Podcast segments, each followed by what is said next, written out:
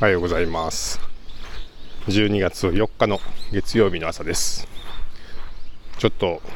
今日はヒヨドリの声がやたら多かったんでヒヨドリからスタートしてみました。すごい空が晴れていてやっぱり晴れの日はよく鳴くのかもしれないですね。はい、えー、冷泉天皇陵からスタートしています。12月に入ってあちこちでアドベントカレンダーが始まってあれこんなにアドベントカレンダーっていっぱい皆さんやってましたっけっていうぐらいなんかあの一人でね一人アドベントカレンダーされてる方とかも結構いらっしゃってなんかこんなにはい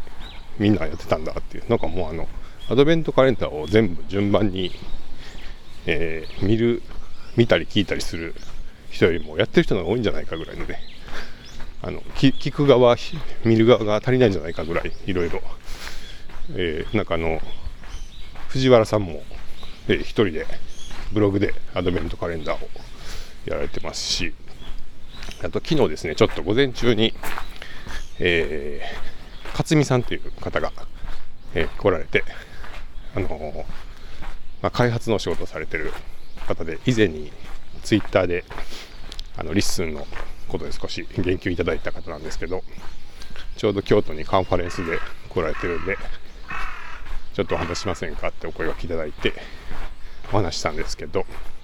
その方も Zenn でアドベントカレンダーを書いてたりとかなんかみんな一人一人でもやられてて、はい、すごいなっていうね25日全部やるって結構大変だと思うんですけど身の回りの方で結構そういうことやってる方が意外と多くて、はい、でそんな中 LISTEN アドベントカレンダーも毎日1個ずつ上がっていてこちらはねそれぞれ人が違うんで今日はどんな話かなっていうのをあの聞くの本当に楽しみにしてます、はい、そんで今日はまあ12月も4日目ですけどえー、っと昨日ですねちょっと夕方というか、まあ、夜からあの安納京都がある菊浜エリアっていう、まあ、五条楽園と昔呼ばれていた、まあ、菊浜学区っていうエリアに今安納京都っていう職場があるんですけどそこのこう飲み屋さんというか飲み屋さんを回るツアーみたいな、えー、ものの、まあ、視察というかに誘われましてえー、まあ、地元の、まあ、居酒屋をやっているサッコさんっていう、まあ、コミュニティの中心メンバーみたいな方がいるんですけどその方がどうやらなんか新しくそういう、えー、菊浜周辺の飲み屋さんをこう飲み歩くみたいななんかツアーみたいなものを企画されてるそうでで、まあ、それの、まあ、視察なんかな。はい。っていうことでえー、近所の飲み屋さんを5、6軒、4、5軒かな、えー、順番に飲んで回るっていう、ちょっとずつ飲みながらね、回るっていう、えー、回だったんですけど、そんなに飲み屋ってあったっけって思いながら参加したんですけど、えー、結構知らないお店ができていることを知りまして、さすが作家さんだなって感じなんですけど、えっ、と、結局、僕が行ったのは1軒、2軒、3軒、4件4件目終わったところで帰ったんですけども2軒目と3軒目は初めて入ったお店であの、まあ、今年できたお店でしたね両方とも。で、まあ、割と安納京都から近所で本当歩いて行ける範囲なんですけど、まあ、両方とも古い建物を木造の建物をリノベーションしていて、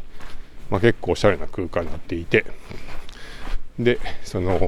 1つ目は、えー、自分の好きな日本酒を選んで